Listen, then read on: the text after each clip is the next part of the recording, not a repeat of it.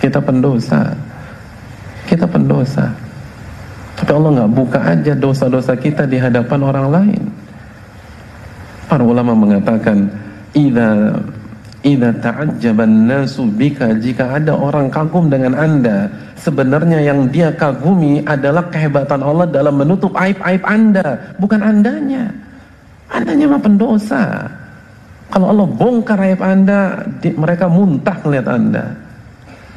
Sebenarnya mereka kagumi itu kemampuan Allah dalam menutup aib kita. Seakan-akan kita soleh, seakan-akan kita soleha, seakan-akan kita pemuda hijrah, seakan-akan kita pem- pemudi hijrah, seakan-akan kita ustadz yang dipanuti. Enggak, kita hanya pendosa. Maka minta kepada Allah, jangan sombong.